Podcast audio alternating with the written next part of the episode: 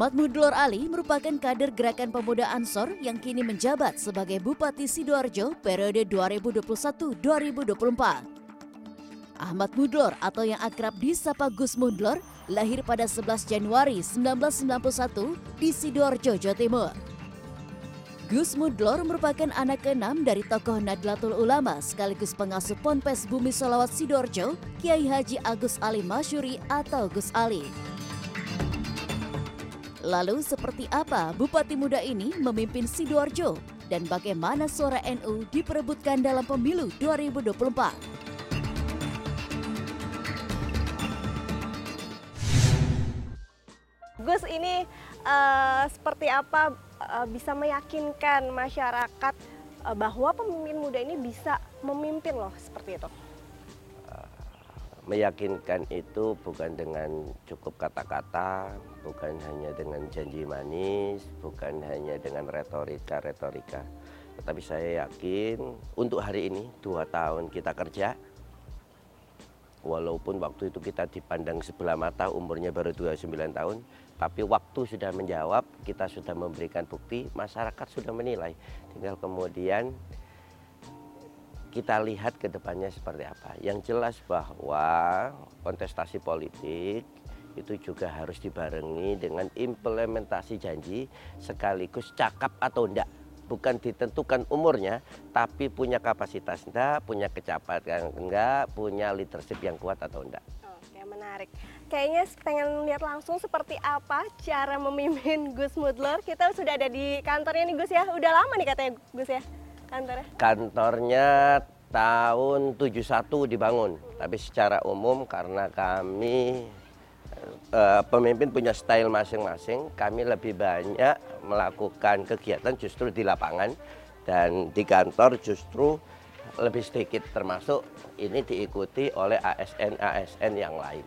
Jadi ASN-ASN terutama yang pelayanan lebih banyak untuk jemput bola ke bawah untuk bertemu langsung dengan masyarakat, terutama yang pelayanan ya.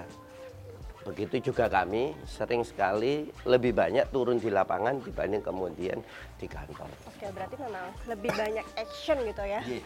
Lebih itu dibanding uh, birokrasi di dalam kantor seperti yeah. itu. Nah, ini menarik sih Gus tadi saya melihat Gus ngantor pakai sarung gitu kan. Dan ini bisa dilihat di kantor juga pakai sarung nih gimana nih Gus menarik pemandangannya? Ini hari Senin hari Selasa wajib uh, pakai sarung terutama yang untuk laki-laki yang perempuan pakai baju putih muslimah dalam rangka menghormati hari santri tanggal 22 Oktober hari ini.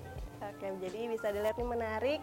Nuansanya putih, kemudian juga pakai sarung dan boleh tanya langsung ya Gus seperti apa nih uh, teman-teman di sini melihat sosok Bapak Bupati dengan Bapak siapa? Ya Pak Heru, sudah berapa lama Pak kerja sini?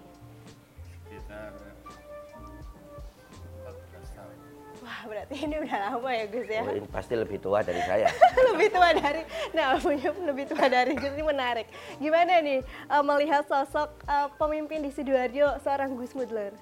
Ya, Pak. sangat bisa apa memberikan apa namanya kesejahteraan bagi masyarakat khususnya masyarakat di sidoarjo. Jalan-jalan bagus pembangunannya merata terus khususnya sosial itu eh, apa pembagiannya sangat uh, mengena di masyarakat. Nanti pakai helm ini bahaya Makasih Mbak. Gus ini menarik sampai terharu kayak mungkin merasakan Bapak kali ya dari beberapa rezim pemimpinan sampai akhirnya dipimpin yeah. oleh uh, milenial lah bisa dikatakan seperti itu. Bagaimana cara Gus Mulur ini beradaptasi untuk bisa uh, istilahnya mengelaborasi antara birokrasi dan juga stakeholder agar uh, bisa meyakinkan masyarakat di dengan kepemimpinan yang muda ini? Yang pertama, perubahan itu tidak bisa langsung 100% dulu bupati saja itu tidak cukup. Bupati yang baik belum bisa mengantarkan kabupaten untuk maju. Harus juga disokong camat yang kuat, kades yang kuat, aparatur pemerintahan yang kuat. Jadi bullshit kalau kemudian ada bupati ngomong dia sendiri yang baik, semuanya ndak dan kabupaten maju karena dia. Jadi kabupaten ini bisa maju sekarang pasti karena beliau-beliau semua warganya, termasuk kabupaten juga berproses hari ini. Awal kami dilantik ada beberapa program yang hybrid antara pemerintahan juga jalan dan mengajak masyarakat ikut ambil kontribusi. Tetapi besok tahun 2024 hybrid ini sudah kita tinggalkan. Jadi kalau pemerintahan yang lalu mungkin bahwa pemerintah sebagai pemain utama tahun 2022 kita sudah bergeser hybrid pemerintah separuh masyarakat separuh. Maka tahun 2024 kita lagi gencar mungkin setelah penggedokan anggaran 2024 ini kita mau geser ke namanya self governing community. Jadi kami ingin semua RT itu menjadi organ-organ sekaligus pionir-pionir pembangunan di bawah. Self governing community ini yang kami harapkan. Karena apa? Sekuat-kuat bupati membangun misalkan masalah sampah, tapi kalau masyarakat di bawah tak abai, tidak ada pemilahan dan sebagainya pasti untuk sistem hybrid kemarin kita sudah satu bulan menghemat penggunaan di TPA pengiriman di TPA 400 sampai 600 ton Nah, harapan kami harapan kami 60 sampai 120 ton, kurang lebih segitulah. Tapi secara umum yang kami harapkan besok lebih lagi. Nah, ini untuk satu satu satu masalah. Artinya kita ingin mengharapkan partisipasi publik, jadi politik partisipatoris mengajak masyarakat untuk ikut membangun namanya pakai self governing community dan ini mulai dari lingkup paling bawah di pemerintahan kabupaten yakni berupa RT sama RW. Oke. Ini setelah kurang lebih udah hampir dua tahun lebih ya uh, Gus ya, setengah, ya, dua tahun setengah kami jabat. Apa tantangan terbesar bagi pemimpin muda untuk bisa uh, memimpin sepertinya? Sidoarjo ini kota besar, masyarakatnya besar, 2 juta orang mengorganisir, mengorganize 2 juta ini yang kemudian jadi bukan susah ya, memang harus ada sunatullah yang dilewati yaitu berupa proses. Proses ini yang harus dinikmati perlahan tapi pasti kami atas nama Bupati beserta semua pemerintahan hanya ingin memastikan hari ini lebih baik dari kemarin, besok lebih baik dari hari ini. Dan itu prosesnya harus dinikmati. Yang terpenting sesuai dengan targetnya. Kalau target tahun ini sekian kilo, target hari ini yang UMKM naik kelas sekian ribu, sekian puluh ribu, nah itu yang harus dinikmati aja. Perlahan tapi pasti uh, kita akan nyampai seperti apa yang dicita-citakan semua. Oke. Kalau ada, kalau boleh ada tiga kata yang menggambarkan sistem kepemimpinan dari Gus sendiri apa, Gus? Ya, bupati tidak siapa-siapa, bupati tidak terlalu bisa ya yang penting bupati cinta sama warganya. Itu aja. Itu yang paling penting cinta dengan warga berarti cukup berempati dan juga banyak turun ke warga. Penasaran kalau nggak salah ada 17 program ya Gus ya? Uh, apa saja seperti apa programnya sudah sejauh mana? Jadi jawab dulu Gus nanti kita lanjut ke segmen selanjutnya. Pesan yang ingin kami sampaikan adalah jangan lihat dari umurnya lihat dari leadershipnya kapasitasnya cakap atau tidak waktu memimpin atau sebagainya.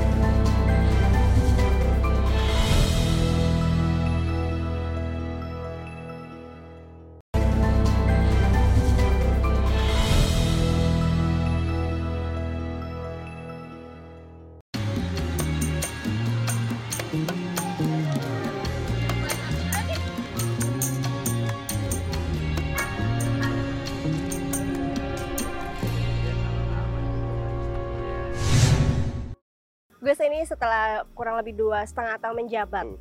apa target-target yang sudah tercapai? Mungkin ada 17 program yang prioritas ini apa, Gus? Uh, prioritas kami sebagai besar adalah UMKM agar naik kelas, semakin maju dan kemudian banyak pembangunan infrastruktur yang kita paksakan untuk dipercepat infrastruktur ini menjadi penting pertama satu terkait konektivitas yang kedua terkait pendidikan yang ketiga terkait kesehatan beberapa infrastruktur yang lain misalkan keindahan kota dan sebagainya baru kita cicilkan akhir 2023 sama 2024 itu pun secara uh, apa anggaran tidak terlalu dominan. Kenapa kami harus punya prioritas? Kalau dikata penting enggak? Pasti penting. Tetapi kita punya skala prioritas. Skala prioritas ini yang harus kita dulukan. Tidak mungkin kita menggarap semuanya bebarengan tetapi harus ada prioritas. Prioritasnya di mana? Satu, jalannya harus bagus. Yang kedua, rumah sakit dan sebagainya kesehatan harus oke sarana prasarananya. Yang ketiga, pembangunan sekolah.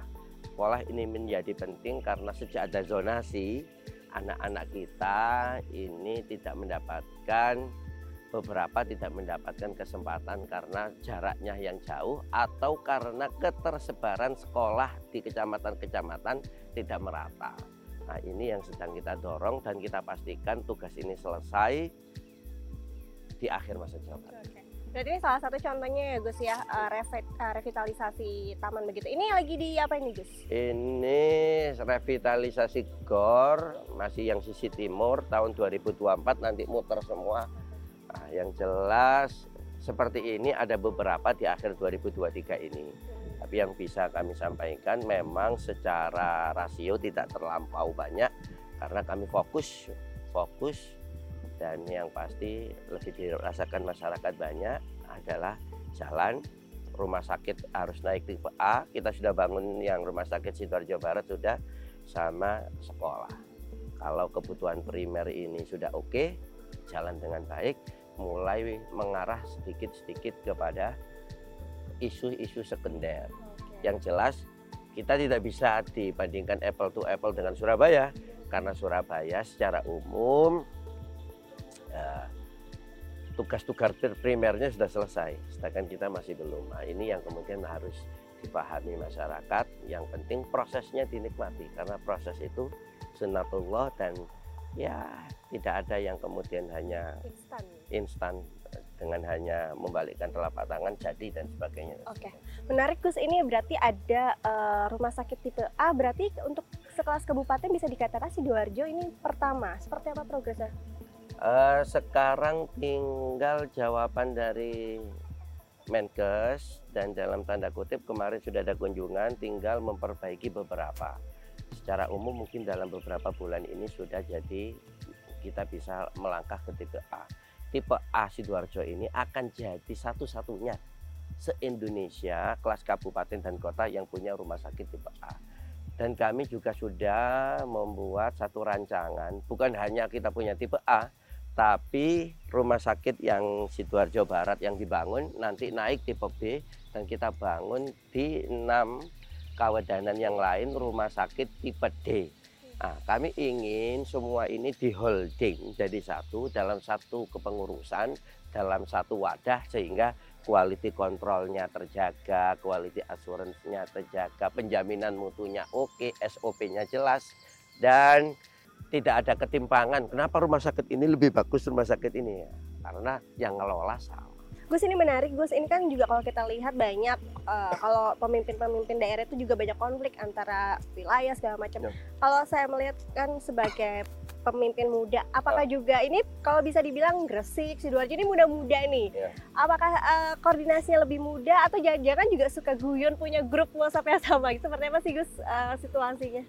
Uh, aglomerasi Sidoarjo Surabaya Gresik ini bukan hanya kedekatan secara wilayah saja, secara batin dekat karena posisi adik nah, Gresik ini masih adik ipar saya. Dari Surabaya ini seperti kakak saya sendiri dan semuanya ini saya bersyukur dan mungkin disyukuri oleh semua warga ketiga kabupaten bahwa hubungan tiga kabupaten ini baik sehingga aglomerasi ini menjadi aglomerasi seutuhnya pembangunan bisa menyeluruh, pembangunan bisa bersekinambungan, dan kalau ada kendala yang menyangkut masalah antar wilayah, ini bisa diselesaikan jauh lebih cepat dibanding rapat-rapat yang biasa dilakukan oleh teman-teman. Yang jelas, eh, kedekatan kami bukan hanya sekedar wilayah, tapi juga visi, kolaborasi, sinergitas bersama, untuk mengharapkan karena sebenarnya warga Sidoarjo itu ya di Surabaya, warga Surabaya ya Sidoarjo. Jadi baik dengan warga Surabaya otomatis baik dengan kita. Saya baik dengan Surabaya, otomatis baik dengan warga saya juga. Karena posisi Sidoarjo kalau pagi penduduknya 2 juta, kalau malam bisa 4 juta. Kenapa? Karena warga Surabaya kurang sini. Mas Eri juga gitu, Surabaya. Nggak bisa meninggalkan Sidoarjo karena warga Surabayanya rumahnya di Sidoarjo. Artinya kita ini punya ceruk yang sama, warga yang sama, dan saya yakin Sidoarjo, Surabaya, Gresik mengalami hal itu juga. Dan kita ini diamanahkan untuk jadi? Tidak lain tidak bukan. Ya untuk mensejahterakan warga itu di mana pun dia ada. Entah warga sidoarjo yang di Surabaya atau warga Surabaya yang di sidoarjo. Mensejahterakan itu termasuk juga punya hubungan yang baik dengan aglomerasi sidoarjo Surabaya. Artinya hubungan yang hubungan. uh, pemimpin milenial ini cukup dekat dan cara sangat dekat sekali. Ada yang menarik nggak sih uh, Gus antara pemimpin muda ini kalau misalnya menyelesaikan masalah? Misalnya di warung kopi atau apa gitu? Uh, yang jelas rapat tidak ada. Rapat tidak ada. Semua dituntaskan dengan satu gelas espresso pulang sudah ketawa-ketawa. Oke atau baju samaan gitu. Karena kan anak-anak muda biasanya kan seru tuh. Nah, gini gini gini sebagian orang melihat rapat itu sebagai mekanisme yang kemudian bisa mencari solusi di dalamnya. Tapi menurut kami justru di zaman sekarang saya yakin warung kopi jauh lebih lebih menarik dan yang penting goalnya. Yang penting goalnya, substansinya, esensinya bisa memberikan solusi. Saya yakin itu jauh lebih bernilai dibanding kemudian terlihat rapat, pakai pantofel, pakai jas, pakai apa, tapi kemudian rapat yang ada menindaklanjuti rapat sebelumnya. Rapat setelahnya menindaklanjuti rapat yang sekarang. Tidak selesai-selesai. Oke. Okay. What's next Gus? Setelah ini mau mau apa ke depannya Gus? Target? Targetnya menuntaskan janji. Karena kita ada 17 program yang harus yang normalnya harus diselesaikan lima tahun, tapi harus kita selesaikan tiga tahun setengah. Oke, berarti next bupati lagi atau ada tahap lagi? ini karena kan pasti banyak yang sayang dengan Bapak Bupati yang satu ini karena cukup dekat dengan masyarakat. Ya, semoga. Berarti tergantung masyarakat kalau memilih lagi, show must go on ya. Oke, Gus lanjut lagi terkait peta NU seperti apa kita nanti lanjut di segmen selanjutnya. Per hari ini saya yakin semua capres sudah sowan-sowan semua karena melihat bahwa Jawa Timur ini salah satu battlefield yang paling menjanjikan.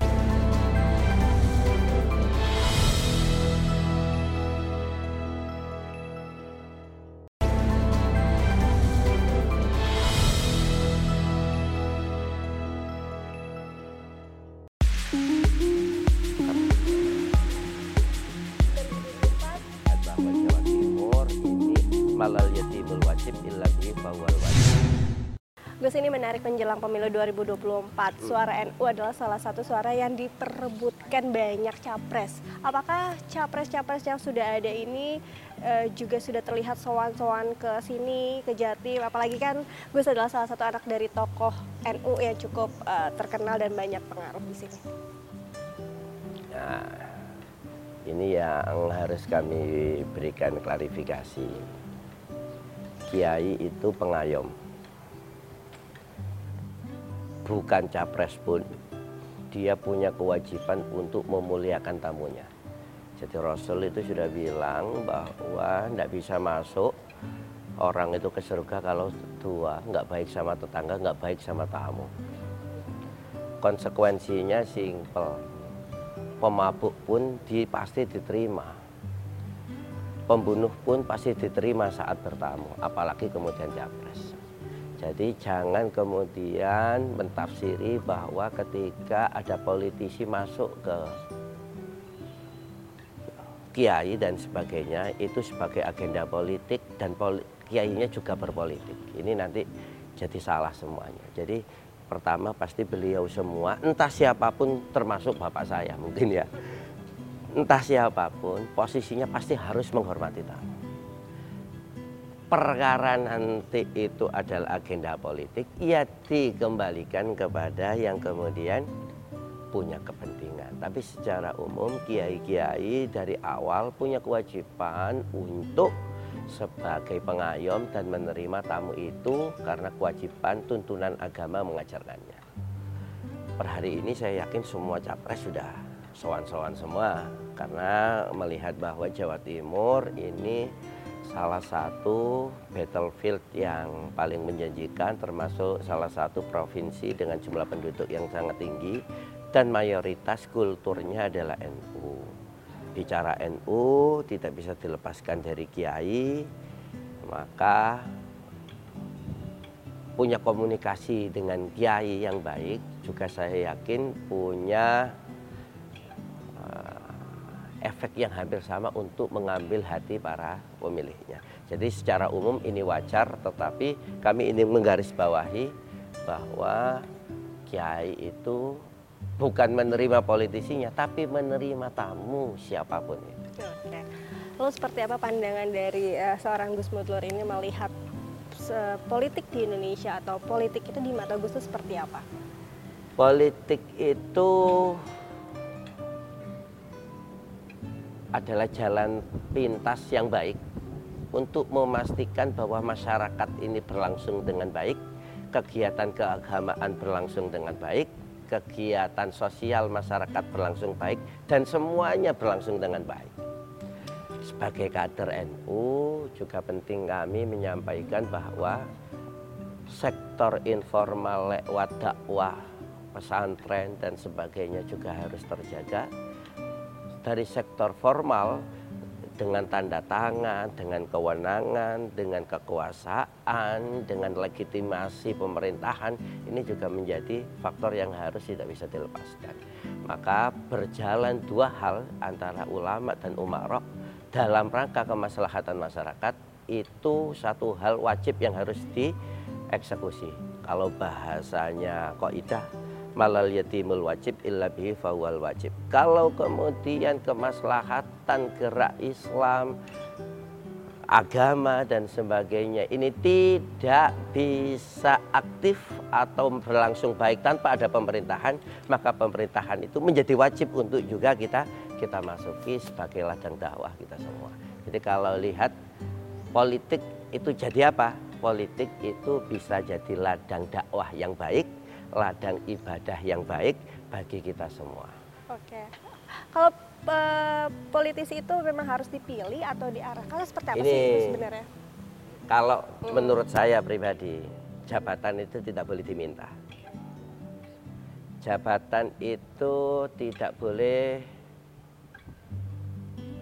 kita yang meminta, kita yang berbicara, kita yang mendorong diri kita. Misalkan, pilihlah saya jadi bupati, itu tidak boleh. Karena jabatan itu amanah, amanah itu diminta oleh warga. Jadi kalau saya kok kemudian jadi bupati, bukan karena saya minta jadi bupati, karena penugasan. Kalau ada di sisi lain petugas partai, ada petugas apa mungkin saya ini petugas petugas mungkin juga dari sektor ormas dan sebagainya dan sebagainya termasuk juga petugas dari rakyat agar kemudian memastikan kemaslahatan di Kabupaten Sidoarjo. Yang kami ingin garis bawahi adalah jabatan itu tidak boleh diminta, jabatan itu tidak boleh dicita-citakan karena kalau jabatan itu diminta, feeling saya bantuan Allah yang katanya min haitsulayah tasib itu tidak pernah ada. Kami sudah mengalami beberapa beberapa pelajaran hidup. Kalau diminta dunia itu kalau dikejar lari. Tapi kalau kita kemudian termasuk jabatannya pasti akan kesoro-soro bahasa Wong Jawa tapi kalau kemudian di amanah itu diemban karena kepercayaan masyarakat dan untuk 2024 saya pasrahkan kepada masyarakat bisa kerja enggak selama tiga tahun setengah ini kalau memang bisa kerja ya Oke, berarti kekuasaan tertinggi tetap di tangan rakyat, rakyatlah yang memilih. Kalau dipilih akan maksimal untuk melayani uh, masyarakat. Apa pesan uh, bagi pemilu 2024 dari sebagai tokoh NU juga dan juga politisi. Pemilu 2024 yang bisa kami sampaikan, Indonesia itu negara yang besar.